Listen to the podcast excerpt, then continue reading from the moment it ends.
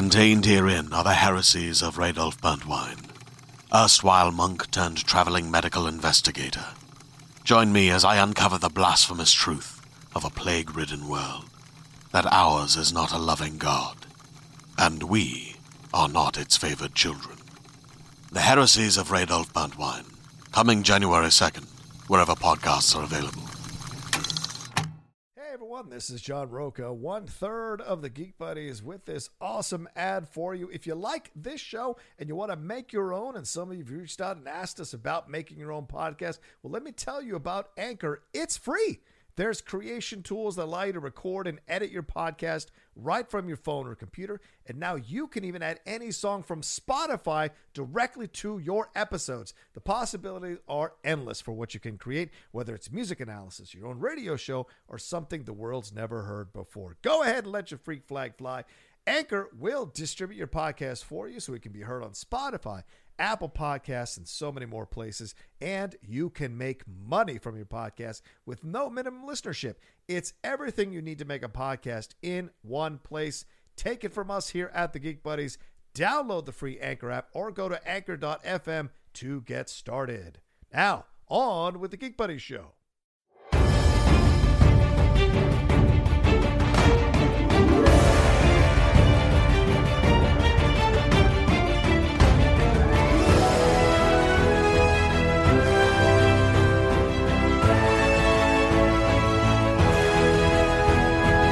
Welcome, everybody, to a brand new episode of some uh, extra content from the, Geek Buddies. Well, Watchmen, what do you know? It finished up here, had a great season finale. Uh, we're going to break it all down uh, on this episode of the Geek Buddies. Uh, I am John Rocha. I am Michael Vogel. And this is Shannon McClung. And uh, just to start off, Shannon has about 13 minutes before he has to run off to his job. So we're going to have Shannon for about 13 minutes. And then uh, after that, it'll probably be me and Mikey finishing it out. But let's get into it. Let's start with you, Shannon, since you've got to go. What did you think? Man, Damon Lindelof, he made promises, and those promises were kept. Yeah. I mean, everything. I, it's funny because I, I had heard from a few people who didn't love the finale. What? And it's like, well, yeah. And I, w- I was surprised. I'm like, really? What was it? What were the issues? And it's like, well, nothing big happened. Like, they just fulfilled everything that, you know, there was Oh no, God. there were no big surprises other than the fact that Lady True basically used the 7th Cavalry to capture Dr. Manhattan for her. Right. Like that was the big that was the big surprise, I guess. But I was like, listen, they literally said what they were going to do, and they did it. Yeah. And because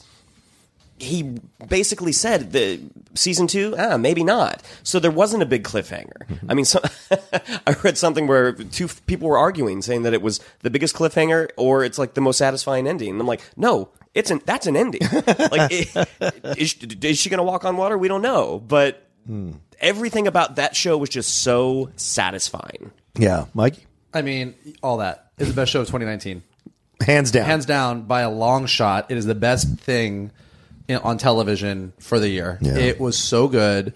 I understand what people are saying about maybe nothing was super surprising, uh, but like, there's something so satisfying about spending a season putting all these pieces on the board and then just letting them all like play out and watching all these characters come together. It was just and, and one of those things where every single thing that you set up landed. Yeah. I mean, And landed beautifully. and landed beautifully. It's like it's like it was like watching this it, this this intricate puzzle, and then just going, boom, yeah, you did it. Like it was it was so great. Um, oh God, I don't even know where to begin. But like, I love the I love what we got with Doctor Manhattan and the communication with Angela. You know, everyone's like, "Oh, why did she stay? Why did she stay? Why did he make her stay?" When he says, "I don't want to die alone. I just don't want to die." Alone. That's a human thing, man. Yeah. it was brilliant. It was brilliant.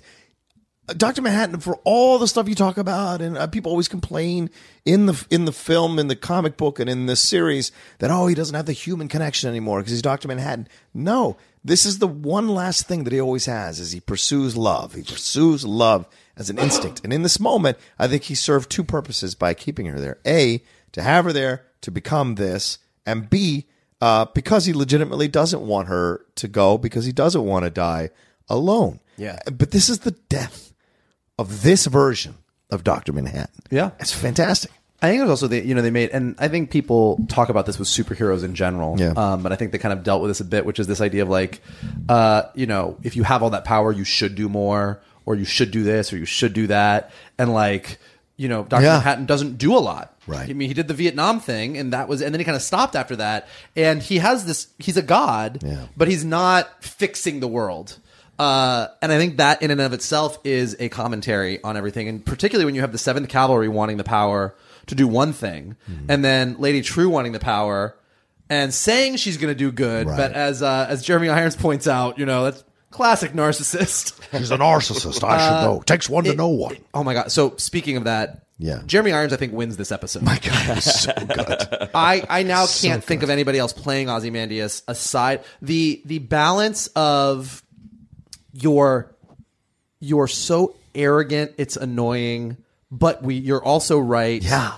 and you're an asshole but I like you I mean just it was just like Yeah. he was so amazing in this episode Well, and just the dichotomy between him and Doctor Manhattan, how Doctor Manhattan wants that human feeling, yeah, yeah. and how when uh, he teleports Lori, Looking Glass, and Veidt back to Karnak, and they're like, "Oh, so we're going to save John." It's like, "Oh no, John's dead." Yeah. but this is what we're going to do to save everybody else. Yeah. Right. he's so emo- emotionally detached. yes Shannon that is what emotional detachment leads to That's what it looks like. Oh, Yeah. You know when George didn't masturbate for he became super smart? That's what happens. Um, You become emotionally detached. and also, but again, great payoff with Looking Glass. Like Looking Glass Oh, is this yeah. guy who his entire life has just been conspiracy theory obsessed with these squids and the interdimensionality and has like the safe room to to put him in the place Yeah, yeah. where it happens to like see behind the curtain and be like this is what you did. Do you have any idea? And then just have Ozymandias be like, "I saved the world. Get out of my face. Yeah. You're an idiot." But, but then wrap the circle up with him, knock it out as it out, Amandius, and getting him arrested. he Going, talks too much. Yeah. it just it, it all it was so well Yeah. put together and uh, you know and just seeing um Lori seeing Jean Smart yeah. with Ozymandias again like seeing those two together and how reaction. that dynamic had changed like Yeah. it was all just so it felt great Yeah. um and and and Angela Abar Oh my God. so good. Dude, Regina better win an Emmy for this fucking thing. But but you know, it was interesting. Like with the Golden Globe nominations came Yeah. out, like no love. Do you think the show is just inaccessible to that type of viewer? Yeah. Do you think that think was that's maybe the reticence? I think that's probably it. Also, because the show hadn't finished by the time they did their nominations, they probably could have gotten their hands on the episodes ahead of time and probably sure were offered it, but they maybe just didn't connect to it. yeah But um, Emmy wise, it will get love. God, I hope so. It better. Yeah. Um. It. But yeah, Regina King. Just every moment on screen is amazing. Mm-hmm. Uh, I loved at the end when she went and got uh got um Louis Gossett Jr. Right, right. oh, that that scene in the theater. Theater. Look, neither one of us are black, but What? we have right. but we have friends who are black who talk about this experience of being black in this country and the generational experience of being black in this country and what past generations pass on to the next generations about how to behave, how to be careful, how to avoid certain things, how to not get in these situations, but also the despondency of that experience in this country sometimes. That conversation between them was that Yeah. encapsulation. I thought it was Well, and that's what brilliance. again. This is what this is what great sci-fi does. This is what great comic books do. It's it's allowing you to step outside of your experience and who you are, Yeah. and see the world through someone else's experience. And I think that's what was so powerful about Watchmen is that they could have just done a cool eight episode superhero Sure. whatever, but they actually went out of their way to make this mean something. And that conversation with the two of them in the theater was so powerful. And then what I was going to say about Regina King's acting mm. was after that when they left with the kids Yeah. and no dialogue. They're walking through her sort of secret lair, Mm-hmm. and her oldest kid sees the her, Sister her outfit, her sister night outfit, Yeah. and looks at her, and her expression, which is the yes, I'm kind of sad. Like there was so much going on with no dialogue, and you're like, you are you're a master. Well, and was it Louis Gossett's last line where he said Manhattan was a good man, but he but he could have done Could have done more. You could have Yeah, done more. Could have done more. Right, right. Uh, Lady True's death, Oh, Perfect. perfect, Yeah. amazing. I mean, death by squid. I mean, and again, setting things up to knock them down Yeah. in a satisfying way. Having her say to him, to Ozymandias, like, these squids are kind of a rerun. Like you did a great thing, but it's kind of like, eh. I mean, you you could have done more. So, Death by Squid was Yeah. just the perfect. There was a, just so much poetry to it. If it ain't, I don't have to fix it. If it ain't broken. Uh, it works. and then like I said, you know my, i was watching it with my brother and you know we were like you're, you're, you're just sort of like okay it, because it's a episode where everything pays off you're sitting there and you're checking things off the box and you're checking things off the box. And he looked at me about like five minutes or so before it was over. And he goes well he said he said she needed to see him walk on water.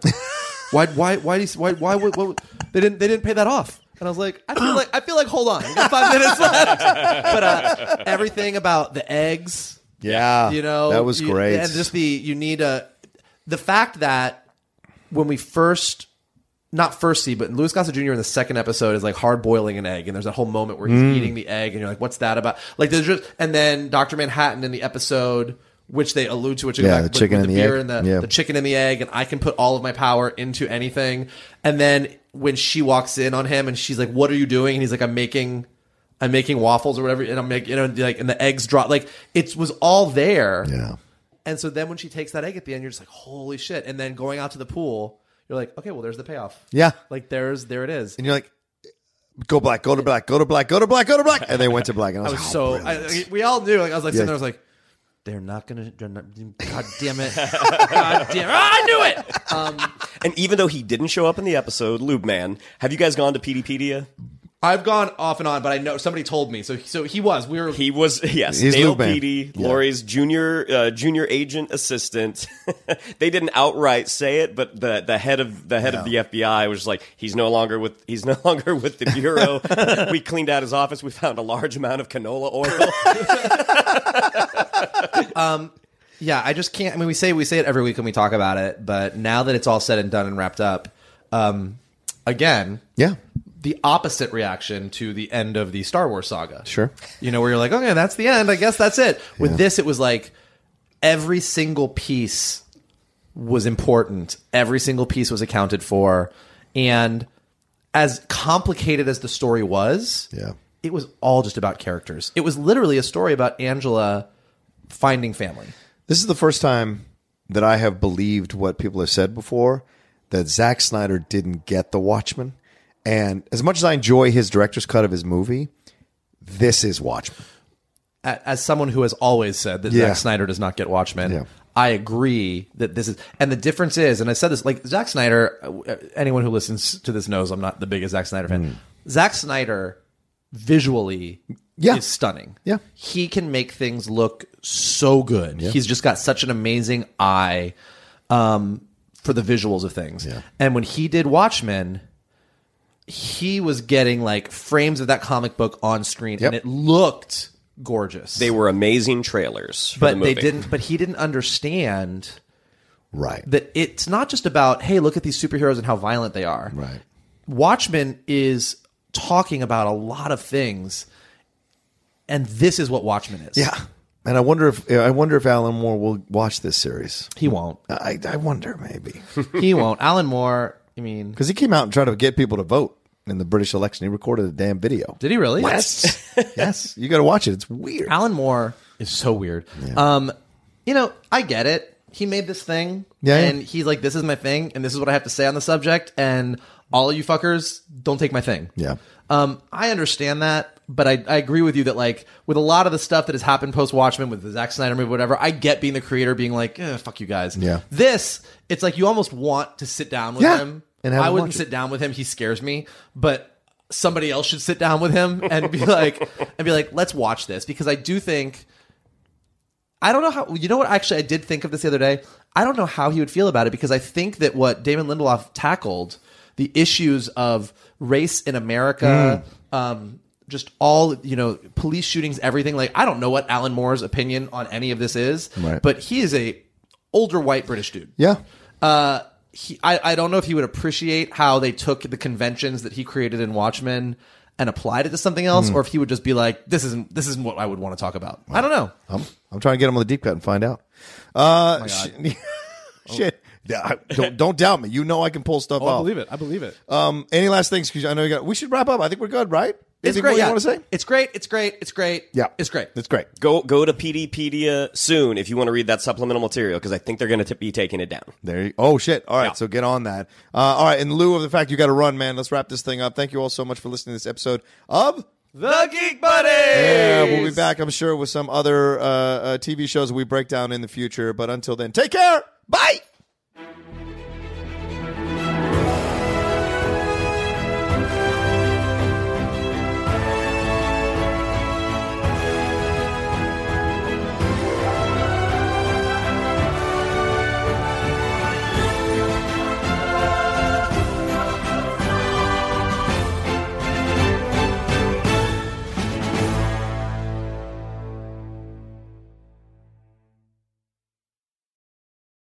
Hey there, this is Justin Bartha. I made a funny new podcast, King of the Egg Cream. It has the greatest cast in the history of podcasts with actors like Lewis Black, I'm torn by my feelings for two women. Bobby Cannavale, You can eat it, or if someone hits you, you can put it on your cut. Melanie Lynskey, I wonder what these marvelous things are that look just like boiled chicken feet. Jason Ritter, I can break things and pick locks and kill people. Michael Stuhlbarg, The whole point is to inspire people that they should make themselves better. Ari Graynor, No, don't whet its appetite. What are you, an idiot? me, Justin Bartha, That's not just any egg cream, that's a Lemke's special. and all narrated by the hilarious Richard Kind. This is the story of Harry Dalowitz and how he rose from nothing to become New York's King of the Egg Cream. So if you like funny true stories, come listen to King of the Egg Cream, available wherever you get your podcasts.